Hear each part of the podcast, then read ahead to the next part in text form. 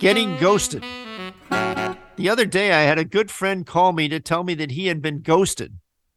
I said to him, I've heard the phrase before, but I'm not sure just what it means to be ghosted. Even though it was just a few days before Halloween, that was not what he was talking about. He told me that according to Samantha Burns, ghosting is when you go poof and literally disappear out of someone's life without a word or explanation. The Webster Dictionary definition is the act or practice of abruptly cutting off all contact with someone, such as a former romantic partner, usually without explanation, by no longer accepting or responding to phone calls, instant messages, etc. I say to my friend, Oh my gosh, I'm so sorry that this happened to you. You must feel terrible. It's one thing to be dumped, but it's another thing to be ghosted with no warning or explanation. The call from my friend got me thinking about whether I had ever ghosted another person. I sure hope that I have not. I just pray that I have not ghosted someone. Then I begin to replay in my mind whether I've ever been ghosted. As I think back on my life, I guess now that I think about it, I was ghosted one time several years ago. Back then, we did not call it being ghosted, but now that I think about it, I really got ghosted. Let me tell you the story. Years ago, I went to my local neighborhood grocery and wine store called Pete's to pick up a few items that I needed for dinner.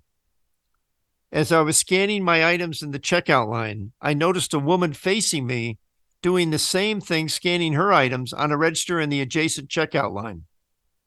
I immediately did a second take. The woman I was looking at stopped me in my tracks. She was stunning. She was beautiful. She seemed warm, caring, and yet capable and confident. Without ever having seen her before, I was dumbstruck. I knew she was the one. I knew this without ever having had even one word of conversation with her, without knowing anything about her.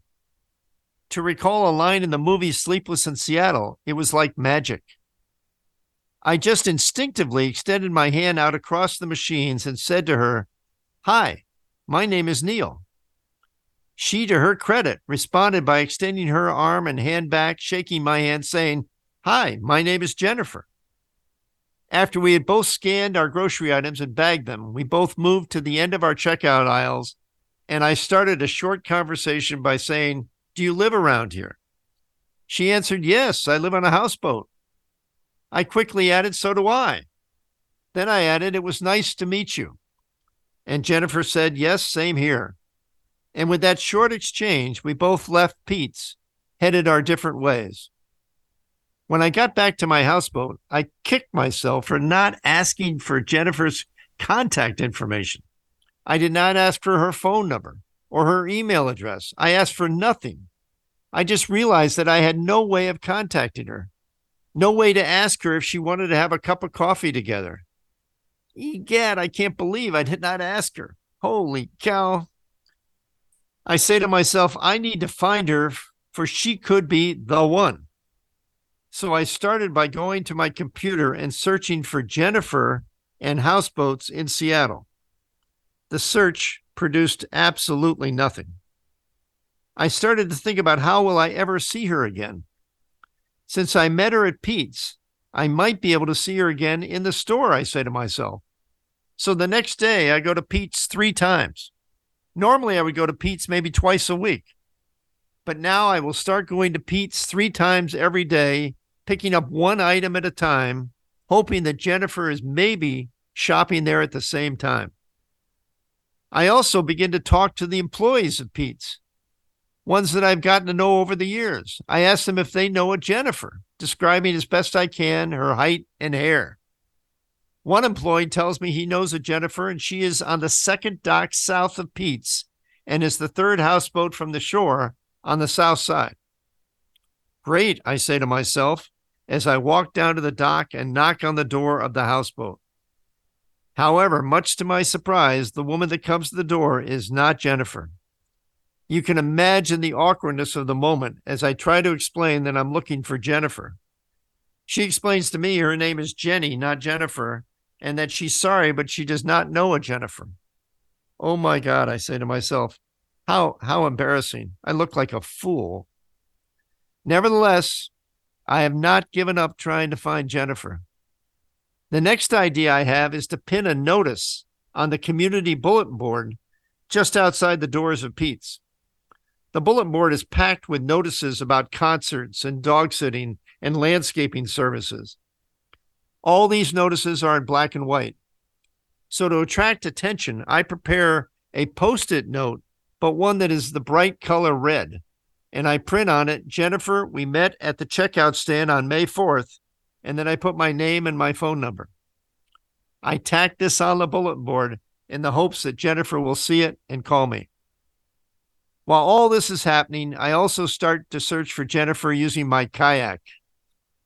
Living on the water, I can kayak in and out of every row of houseboats. There are 500 houseboats in Seattle.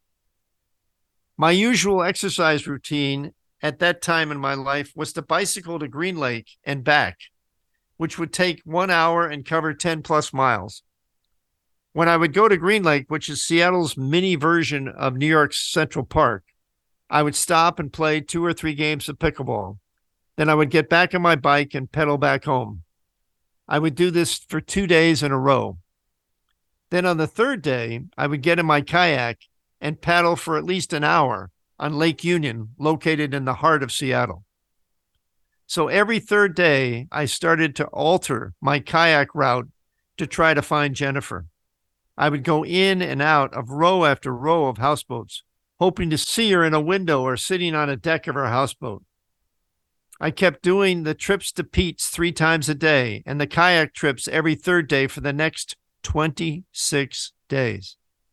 That's right, for the next 26 days. I was obsessed with trying to find Jennifer.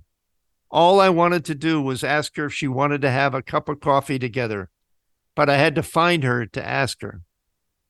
26 days. On the 27th day, while paddling my kayak, I came upon a gentleman sitting on his deck of his houseboat. As I paddled by, he called out to me, Can I help you? In frustration, I yelled back, Yes, I'm looking for Jennifer. To my surprise, he responded by saying, She lives next door, pointing to the houseboat right next to his. I could not believe it. Do you think this might be the real Jennifer? I say to myself as I paddle back to her houseboat. I look into the windows of the houseboat from my kayak and I see a young couple holding a tiny baby in their arms. I do not see Jennifer. Not wanting to interrupt or interject myself into this family happening, I paddle back to my own houseboat. The next day, the 28th day since I saw Jennifer in the corner convenience store, I take my usual one hour cycling ride, stopping to play three games of pickleball. After arriving back in my neighborhood of houseboats, I decide to stop at Jennifer's dock to see if she's home. The fact that I'm all sweaty from my cycling and pickleball does not seem to affect my decision to stop, nor does the nor does the fact that I have not shaved. Nevertheless, I'm determined to find out if indeed Jennifer lives at the houseboat that was pointed out to me. I walk down the dock and finding the houseboat, knock on the front door. Amazingly, I see a woman coming to the door. Yes, indeed, unbelievable. It is Jennifer.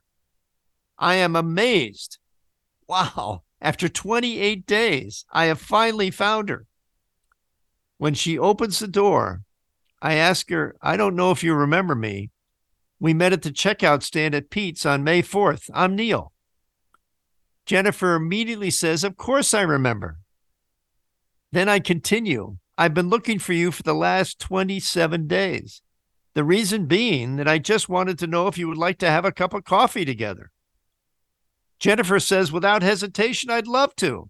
And then she adds, Thank you for being persistent. Oh my God, I can't believe it.